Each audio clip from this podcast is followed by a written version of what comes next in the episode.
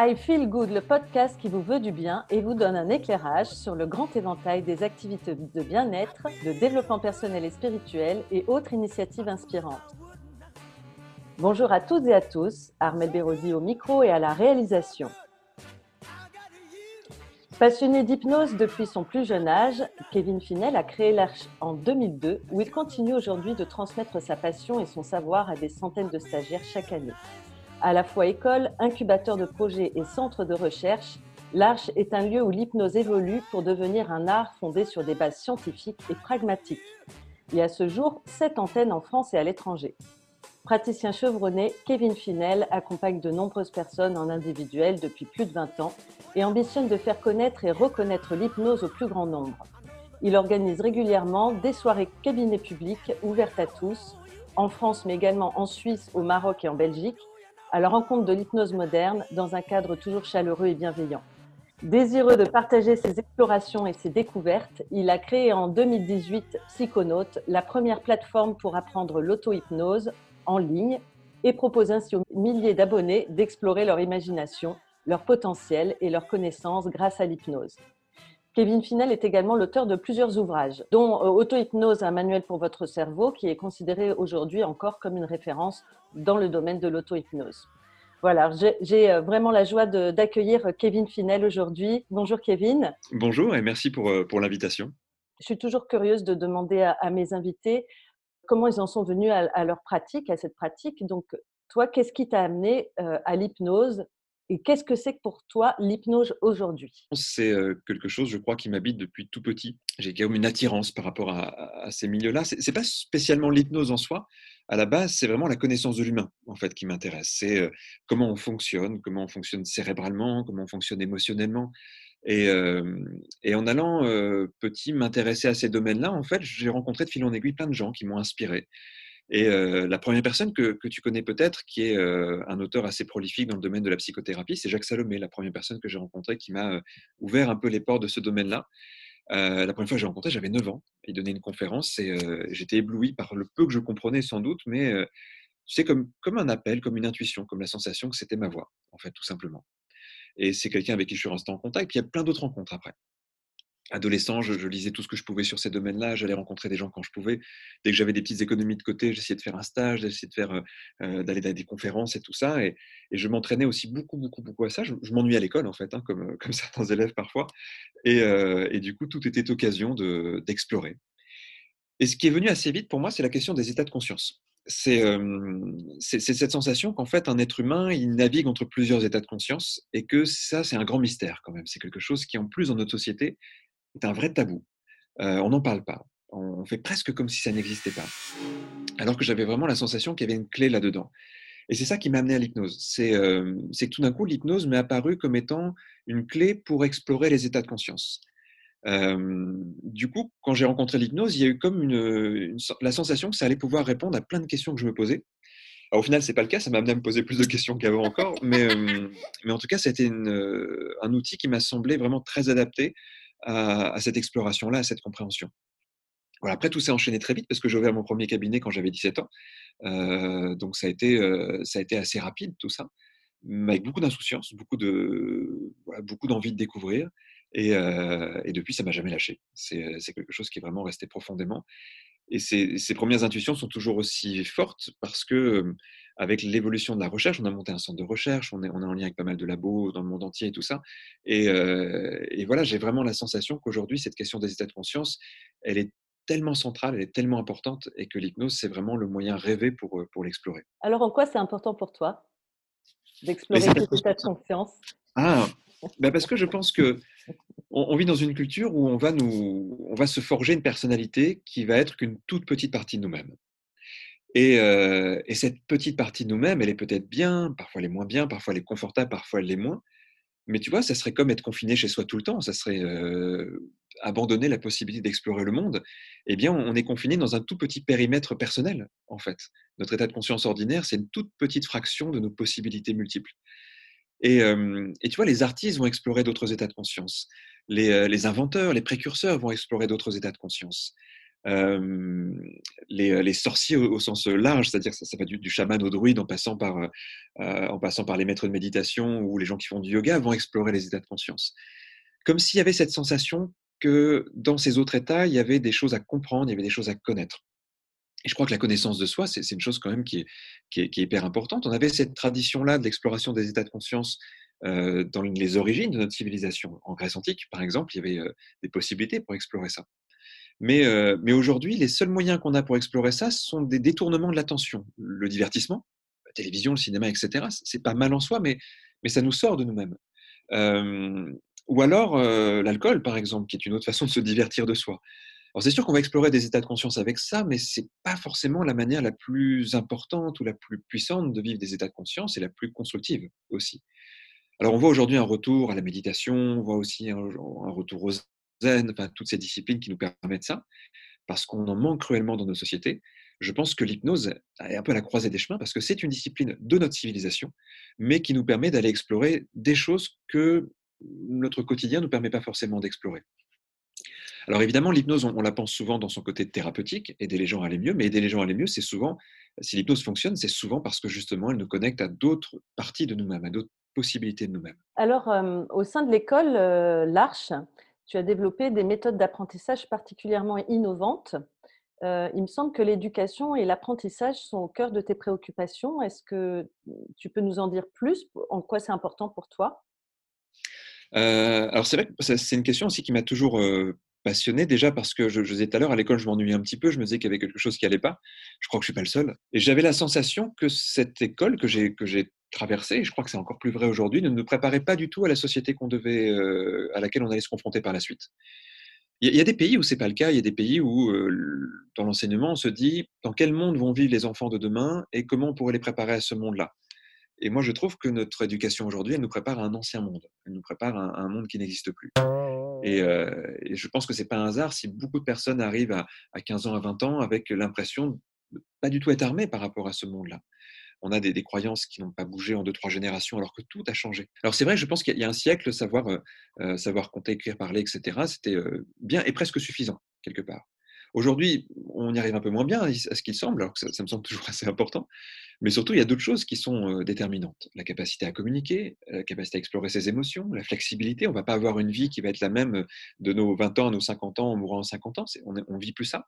On vit une société où on va bouger, où on va apprendre des choses nouvelles, on va avoir plusieurs chocs technologiques. Et tout ça, je crois que l'école nous y forme assez peu. Et en fait, ce qui m'est apparu à un moment donné dans ma pratique de l'accompagnement, c'est que la plupart des gens qui venaient me voir parce qu'ils avaient des vrais problèmes de vie, un problème de vie causé par des choses factuelles, hein, ça peut être un deuil, ça peut être un licenciement, ça peut être une maladie, ça peut être des émotions non digérées, des traumatismes, ça peut être plein de choses qui créent ça.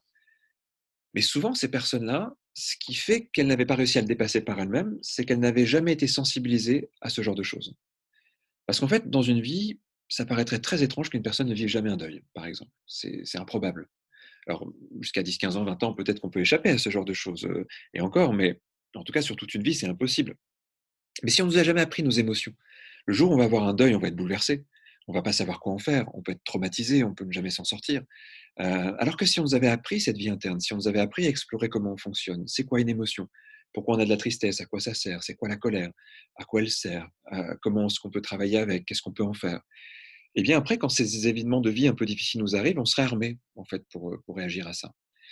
Et donc, je, me suis souvent senti, tu sais, en, tant qu'accompagnant, dans, cette impression de, refaire après coup un travail qui aurait dû être fait avant, à, croiser plein de gens en me disant si on leur avait appris, ils ne seraient pas là en face de moi après dix ans d'une vie qu'ils ont eu l'impression de gâcher.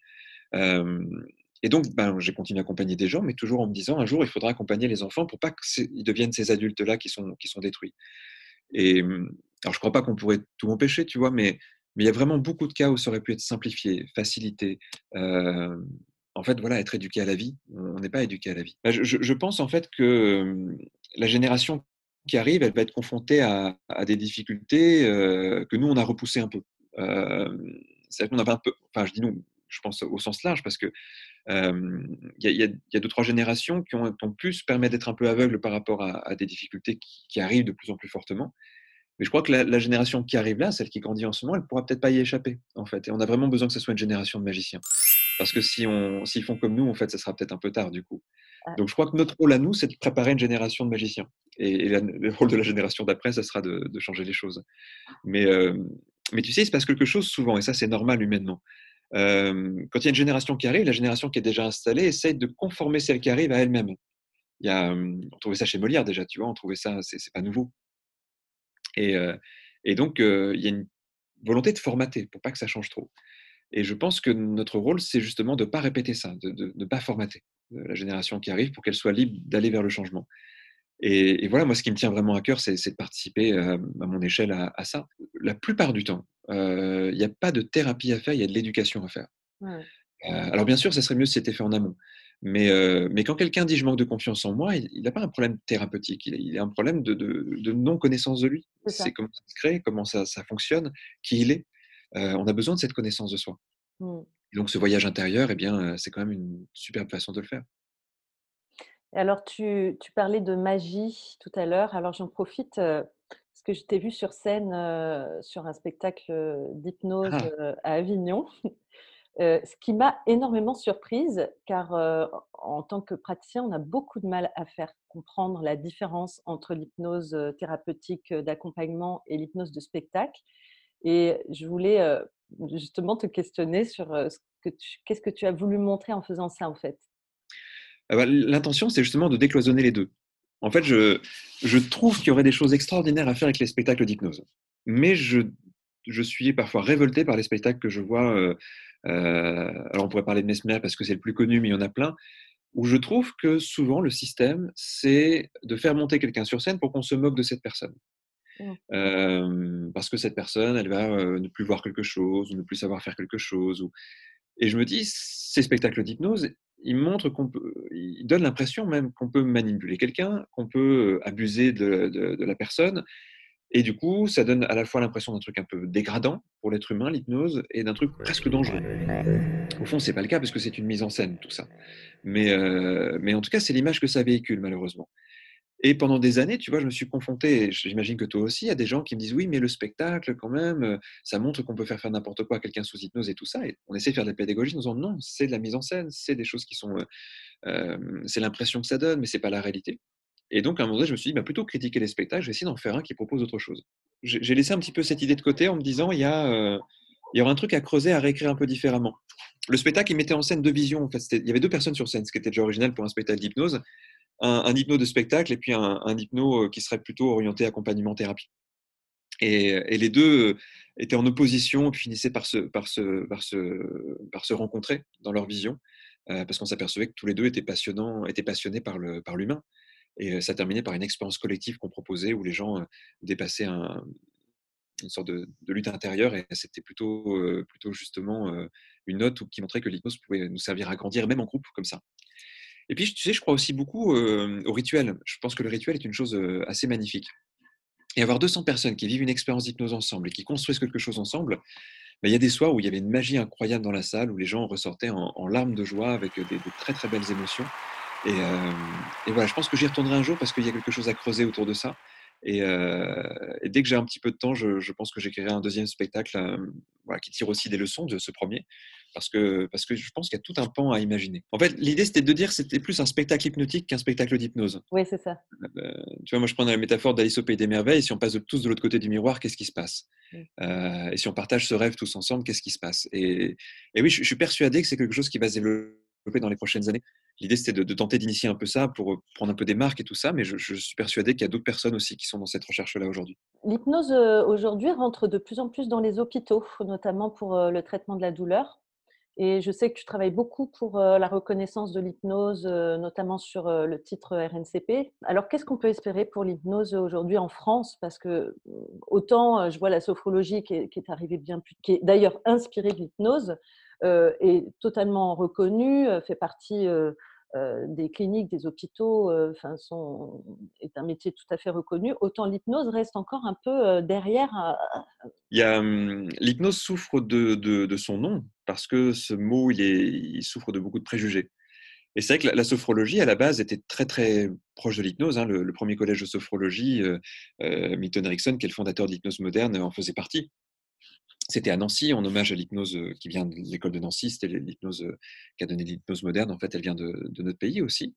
Et, euh, et, puis après, ça s'est un peu écarté, mais la sophrologie, on pourrait dire, c'est une forme un peu édulcorée de l'hypnose. C'est une forme un peu simplifiée, un peu plus accessible aussi, hein, plus facile à apprendre de l'hypnose. Donc, elle a, ce côté plus séduisant et rassurant parce que tout d'un coup, c'est un nouveau mot, c'est un nouveau terme qui ne souffrait pas des préjugés de l'hypnose. Et donc, ben, je trouve que c'est super parce que l'hypnose, enfin, l'hypnose a donné la sophrologie, mais en même temps, la sophrologie aujourd'hui permet à l'hypnose de revenir aussi d'une certaine façon. Donc, les, les deux interagissent.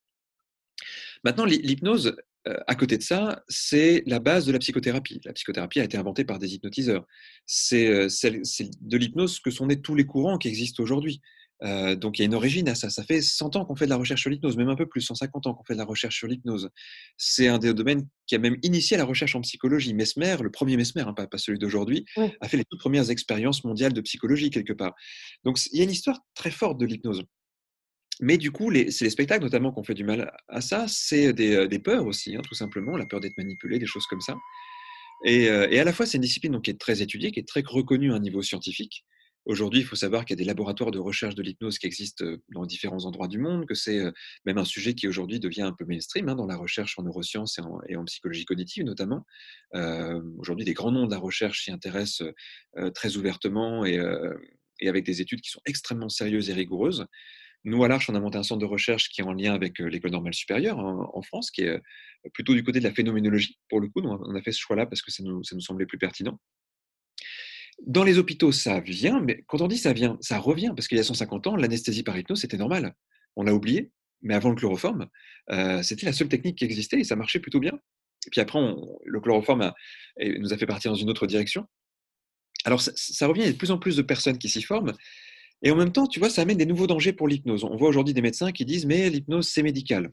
Pas du tout. L'hypnose, c'est un état de conscience. Un état de conscience, ça n'a rien de médical ou pas médical. C'est une question qui est presque hors sujet. Mais aujourd'hui, on voit aussi des médecins qui aimeraient s'approprier l'hypnose parce qu'il y a un business, hein, tout simplement. Euh, donc ça, c'est un autre danger qui, guette aussi un petit peu l'hypnose. Nous, on essaie d'avoir une position centrale, de se dire, l'hypnose, c'est euh, une voie d'exploration des états de conscience. En tant que telle, ça a plein d'applications, des applications pédagogiques, des applications thérapeutiques, des applications en, en rééducation, des applications pour l'anesthésie. Donc, on peut former des médecins à des outils de l'hypnose. On peut former des praticiens d'hypnose à part entière. C'est un vrai métier à part entière. Et c'est pour ça qu'on travaille à une reconnaissance de ce métier. Comme il y a un métier de sophrologue, il peut y avoir un métier d'hypnologue. Il y a vraiment la place pour ça. Comme il y a des métiers de, coach, hein, on pourrait prendre d'autres exemples autour de ça, ou de gestalt thérapeute, ou de, il, y a, des métiers qui existent autour de ça. Et l'hypnose, on tend vers ça aujourd'hui. Et puis, il y a aussi des gens qui ont intérêt à apprendre l'hypnose, mais sans forcément que ça devienne leur profession principale. On forme parfois des négociateurs, on forme des, euh, des profs de théâtre, on forme des... Il y a plein de professions qui peuvent aller prendre quelques outils de l'hypnose pour les rapatrier dans leur, dans leur secteur. Et, euh, ça, c'est génial parce que ça permet de montrer que l'hypnose, en fait, c'est un outil qui sert à plein de personnes. Euh, bien sûr qu'une infirmière, pour apaiser ses patients, avoir quelques bases de communication hypnotique, ça peut énormément l'aider. Un prof de théâtre pour aider à ses élèves à mieux rentrer dans des rôles, ça va pouvoir l'aider. Un négociateur pour faire sortir euh, un preneur d'otages. Aujourd'hui, on forme notamment des personnes qui sont dans ces professions-là, parce que euh, pour recréer du lien avec quelqu'un qui est euh, complètement dans une logorée intérieure. mais voilà, on pourrait prendre plein d'exemples. Un coach de sport, on, a des, personnes qui travaillent dans le sport au haut niveau qui viennent se former chez nous parce qu'ils veulent des outils pour gérer des difficultés, des échecs dans une compétition, des choses comme ça. Donc c'est vraiment un, un métier qui est tout terrain. Il y a un vrai métier de praticien en hypnose à part entière, et il y a des outils d'hypnose qui peuvent être utiles à plein de métiers. Et je crois que l'auto-hypnose aussi, à mon avis, va être le, le, grand fer de lance de tout ça. Parce que tout d'un coup, l'auto-hypnose, on perd hein, l'idée qu'on va être manipulé. Mmh. C'est je veux le faire moi-même. Et quand on dit ça aux gens, tout d'un coup, ça devient plus naturel pour eux. Euh, puis voilà, puis il y a une autre vague aussi qui, nous aide énormément et qui va continuer, je pense, à faire grandir l'hypnose. C'est euh, toute cette vague qui a permis au développement de mindfulness, de la méditation pleine conscience, tout ça. Euh, parce que la question des états de conscience, elle commence à revenir tout doucement toquer à la porte de notre société. Euh, et ça, je pense que pour l'hypnose, ça va être important. Et l'hypnose a une vraie carte à jouer pour ça. Parce que tout d'un coup, là où avant on définissait l'hypnose comme un état, jusqu'à il y a 20-30 ans, aujourd'hui on définit l'hypnose comme la clé pour créer des états de conscience. Et, euh, et c'est pour ça que ça intéresse les scientifiques, parce que tout d'un coup, ils peuvent mesurer des choses avec l'hypnose qu'ils ne peuvent pas mesurer d'autres outils.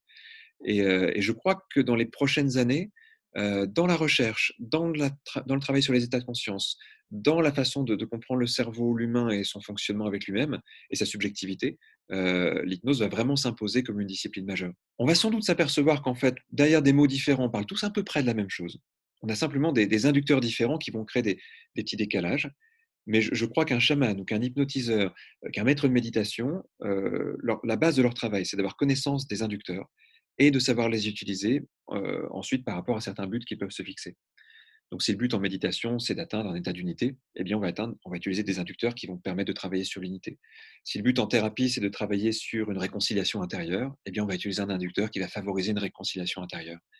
Mais je, crois qu'on décloisonne aujourd'hui tout ça et, qu'on va tous à peu près dans la même direction. Mmh. Mais d'ailleurs, ce qui m'avait beaucoup étonné dans les enseignements de l'Arche, c'est que les enseignements sont très très variés et il y a beaucoup d'inspiration de courants très différents, il me semble, hein. notamment la, PNL. il y avait aussi des choses par rapport au, chamanisme, à la méditation. J'ai trouvé, j'ai trouvé un peu de sophrologie, un peu de MDR, d'écriture automatique, des travaux sur le rêve, éveillé. Enfin, c'était comme si tu voulais montrer que effectivement les états modifiés de conscience pouvaient être induits de plein de manières différentes et que tous les courants qu'on a vus jusqu'ici en fait pouvaient se, se, rassembler dans, un, un, seul et même enseignement, si je peux dire. C'est l'intention. C'est vraiment l'intention. C'est en fait, alors il y, a même une histoire autour de tout ça. Euh, tu parlais de la PNL. La PNL, elle a été euh, créée à partir du travail sur euh, certains grands hypnotiseurs, dont Milton Erickson, qui était sans doute le plus connu. elle a permis de décoder certaines choses. C'était une première approche très pragmatique, qui aujourd'hui a peut-être un petit peu stagné sur certaines choses, mais qui a, vraiment eu le mérite de nous faire comprendre certaines choses en hypnose. Et donc pour moi, c'est important. Il y a des bases de PNL qui sont très utiles quand on apprend l'hypnose. Mais c'est vrai qu'au-delà de la PNL, les autres courants que tu cites sont des courants qui s'intéressent tous aux états de conscience. Et pour dialoguer notamment parfois avec des chamans, puisque tu donnes cet exemple-là, quand on dépasse le dogmatique, c'est-à-dire quand on dépasse le, côté, l'apparence du rituel, ce qu'il y a derrière, en fait, c'est la même chose.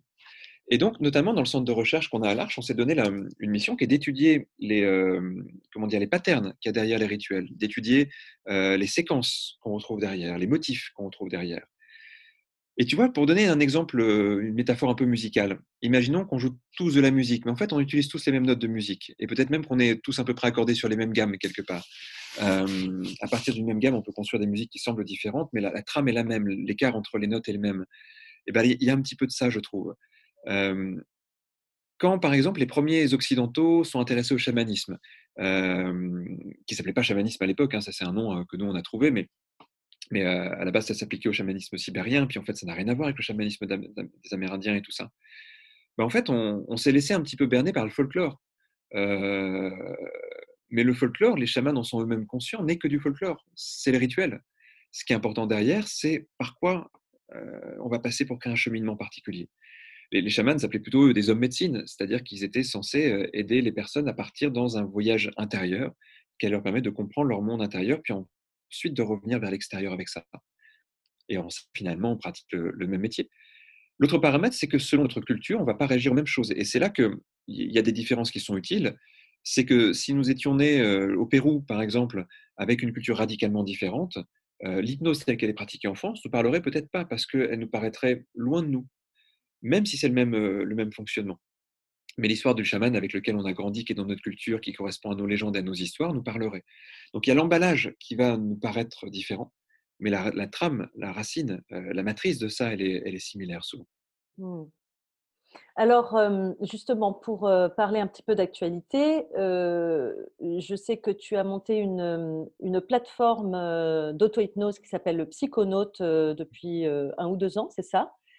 Ça fait un an et demi maintenant, ouais. Voilà. Est-ce que tu peux nous en parler un peu plus? Ouais, moi, c'est un projet qui, me tient vraiment à cœur, qui a une belle histoire en plus. Le, mmh, psychonautisme, c'est quelque chose qui est apparu, enfin, le, mot a commencé à être utilisé au siècle dernier avec des gens pour qui j'ai une très grande admiration, des gens comme Aldous Huxley, par exemple, Timothy Leary, puis on pourrait en citer plein d'autres, qui ont eu une vision au siècle dernier qui était que si tout le monde apprenait à manier les états de conscience, le monde allait changer. vision qui était utopique, mais pas tant que ça puisque tout ce travail sur les états de conscience, il a quand même ouvert énormément de portes, il nous a fait évoluer. mais mais c'était quelque chose qui était balbutiant à cette époque-là. ces gens-là étaient des visionnaires. Hein. Si on parle d'Aldous Huxley, c'est quelqu'un qui, avait un siècle d'avance sur son temps, nommé huit fois au prix Nobel de, littérature, qui, était un génie incroyable dans plein de domaines, et qui se disait, avec beaucoup d'avance, si l'homme continue tel qu'il est, il va se déshumaniser. il y a un roman qui est très connu qui s'appelle Le meilleur des mondes, et il en écrit une suite aussi après, qui parle vraiment de cette humanité qui se perd quelque part, qui perd sa singularité, qui perd son unicité. Et en gros, la proposition d'Huxley et de tous les psychonautes de cette époque-là, c'était de dire il faut qu'on crée l'humain, il faut qu'on nourrisse l'humain. Sinon, on va tous se perdre dans des intelligences artificielles, on va devenir des, cyborgs des, des d'humanité. C'était quand même précurseur de dire ça dans les années 50-60. Aujourd'hui, avec le développement des technologies, cette question est encore plus d'actualité. Et, je suis persuadé de ça. Je suis persuadé que on a de plus en plus des cerveaux extérieurs, des smartphones, et on va aller de plus en plus vers une interconnexion homme-machine. C'est, des choses. Je, voyais une annonce, une annonce d'Elon Musk là il y a quelques années qui disait de manière un peu provocative, euh, il y a quelques jours, qui disait dans, dans cinq ans, on n'aura plus besoin de parler. Euh, le langage sera plus un artifice qu'une nécessité. Mais tu vois, je pense qu'il y a besoin de compenser ça. Et ça veut pas dire, je suis pas contre le progrès. Je pense qu'il faut juste qu'il y ait un, un contre-pouvoir à ce progrès. C'est-à-dire que plus on va aller chercher des choses extérieures, plus on a peut-être besoin de travailler l'intérieur. Et pour moi, l'auto-hypnose, c'est une voie royale pour ça. C'est-à-dire que c'est partir dans son imaginaire, c'est partir dans son fonctionnement émotionnel, c'est explorer notre, nos, facettes, c'est vivre des expériences où on va se reconfigurer. Euh, cette plateforme, elle n'est pas très thérapeutique, même s'il y a plein de gens qui en trouvent des bénéfices personnels importants et c'est super, mais elle est avant tout une plateforme exploratoire chaque mois, on crée un nouveau thème, on met en, ligne un nouveau thème. Donc, ça commence à être un peu comme Netflix, euh, on pourrait dire qu'il y a plein de séries sur Netflix, bah, il y a plein de thèmes sur Psychonautes. Donc, euh, je sais pas, il y a un thème sur le rêve lucide, par exemple. Il y a, un thème, euh, là, on, a sorti un thème sur les émotions ce mois-ci. Le mois prochain, c'est sur l'estime de soi. on a fait un thème sur, sur l'écriture automatique, tu l'évoquais tout à l'heure. Ouais, c'est très varié. Il y, a des cours de base et puis il y a des cours un peu plus avancés comme ça. Et aujourd'hui, il y a presque 3000 psychonautes qui sont dessus et qui euh, ont créé une communauté de passionnés qui échangent, qui s'entraident, qui testent des choses. Euh, euh, et c'est vrai que c'est un superbe voyage. Et donc le système, c'est qu'on met des cours en ligne, on fait aussi des webinaires en direct avec les gens pour répondre à leurs questions, pour leur faire des expériences en direct aussi. Donc il y a plein de façons même de vivre cette plateforme-là. C'est très varié. Et, voilà, s'il y a des gens qui sont passionnés par, par cette aventure ou, interloqués par cette aventure, ça, ça vaut le coup de tester. Super. Il y a aussi un, réseau social que, que, tu as créé avec ton équipe qui s'appelle Network, c'est bien ça? Qui est pour, les hypnoses. Voilà. C'est ça. C'est mmh, en fait, on, s'est rendu compte que l'hypnose se développais bien. Moi-même, je préside un, syndicat qui représente la profession, et, et qu'en même temps, cette profession, elle était un petit peu isolée. C'est-à-dire qu'il y, a beaucoup de gens qui se sentent un petit peu dans leur pratique un peu seuls, un petit peu, qui n'ont pas forcément beaucoup d'occasions de partager c'est vrai que c'est un métier solitaire, on reçoit des gens hein, et on est seul dans notre cabinet avec eux. Et donc on s'est dit, ça serait intéressant parce qu'il y, y, a, parfois des groupes Facebook et tout ça, mais c'est de qualité très variable. Est-ce qu'on ne pourrait pas créer un espace qui soit à la fois un espace de partage, un réseau social, un espace où il y a une sorte de formation continue, euh, de la supervision, d'études de cas, du décodage, du décryptage, des partages d'expériences, et qui rassemble toutes les sensibilités de l'hypnose. Alors dans cette période un peu particulière de confinement, déconfinement, etc., Qu'est-ce que tu penses que l'hypnose peut apporter? Alors, dans la période qu'on vient de traverser de confinement, euh, j'avais lancé une série de, petits lives sur Instagram le matin où je disais bah, la, porte de sortie est à l'intérieur. Et euh, c'est une métaphore euh, que, j'aime bien parce que c'est vrai qu'on n'est jamais confiné en soi. Tu sais, il y a quelques, quelques grands noms, tu sais, qui ont été, je pense à Nelson Mandela ou à Gandhi, a d'autres comme ça qui en prison disaient bah, en fait, on n'est jamais prisonnier de l'esprit, l'esprit n'est jamais prisonnier. Et, j'aime beaucoup cette idée-là, elle me semble importante, parce que c'est vrai qu'on est dans un monde où il y a beaucoup d'incertitudes, mais, c'est peut-être l'occasion d'aller mieux s'explorer encore. Et puis je crois que l'hypnose, là on l'a vu avec tous les psychonautes, nous prépare à une flexibilité mentale importante aussi. Là où l'être humain a tendance à rejeter quand il y a un truc qui ne lui va pas, un, psychonaute, il a tendance à aller voir ce que c'est et à aller dialoguer avec cette partie de lui. Et je trouve que c'est un bon réflexe. Plutôt que vouloir séparer, on vient rassembler les parties de soi. Donc, voilà, je crois que c'est pour ça que l'hypnose notamment est, une belle voie, parce qu'elle vient rassembler des choses qui existent en nous. Merci pour ces conseils. Et enfin, pour conclure, je voulais savoir si tu avais l'impression d'avoir réalisé tous tes rêves. Ah, ah. c'est marrant parce qu'il n'y a pas, je me suis dit, j'ai réalisé mes rêves d'enfant. Et du coup, maintenant, il faudrait que je réalise mes rêves d'adulte. non, c'est vrai. C'est que je, ouais, je me suis dit ça il y a quoi? Il y a, il y a un an et demi, deux ans. à me dire, ça y est, c'est, j'ai coché un peu les cases que je, que je voulais cocher quand j'étais enfant. Mais, mais, du coup, ça laisse de la place à plein d'autres. Tu vois, par exemple, dans, les rêves que je peux avoir, on parlait d'éducation tout à l'heure, j'ai très envie de fonder une école bientôt, une vraie école pour, des enfants. Et ça, c'est un rêve que j'avais pas enfant, mais qui m'est venu beaucoup plus tard. Et ça fait partie des, prochains rêves. dans Psychono, tu auras bientôt une partie pédagogique qui, déjà sera une belle étape pour ça. mais ouais, non, j'ai l'impression, tu vois, que la, liste des rêves, elle a plutôt tendance à s'allonger. je ne sais plus qui c'est qui disait, puissiez-vous réaliser tous vos rêves sauf un serait dommage de plus en avoir. Mais non, il y, a, beaucoup encore des rêves. Euh, et, puis ce qui est bien quand on, quand on rencontre plein de gens qui sont passionnés de tout ça, c'est que parfois il y a aussi des rêves qui, se transmettent. Et, euh, et, là, ces derniers temps, j'ai rencontré quelques personnes qui m'ont partagé leurs rêves et que c'est des rêves qui me, que j'aurais peut-être pas eu moi tout seul, mais qui me qui m'inspirent beaucoup. Merci beaucoup, euh, Kevin, pour, pour tous ces partages. on, on, peut se retrouver sur Instagram pour tes lives gratuits pour faire découvrir l'auto-hypnose tous les mercredis matins sur, euh, sur mon compte Instagram. Il y a, ça se met en vidéo tout seul pour ceux qui, euh, qui, veulent venir. Super. Merci encore pour tout ça. Merci à toutes et à tous pour votre écoute. À bientôt dans une prochaine émission I Feel Good. Pour aller plus loin, rendez-vous sur la page Facebook de l'émission I Feel Good 888 ou sur mon site internet armelberodi.fr. À bientôt. Ces informations sont données à titre indicatif et ne se substituent à aucun, se substituent à aucun conseil médical. Cal, cal. Avant toute expérimentation, prenez l'avis de votre médecin.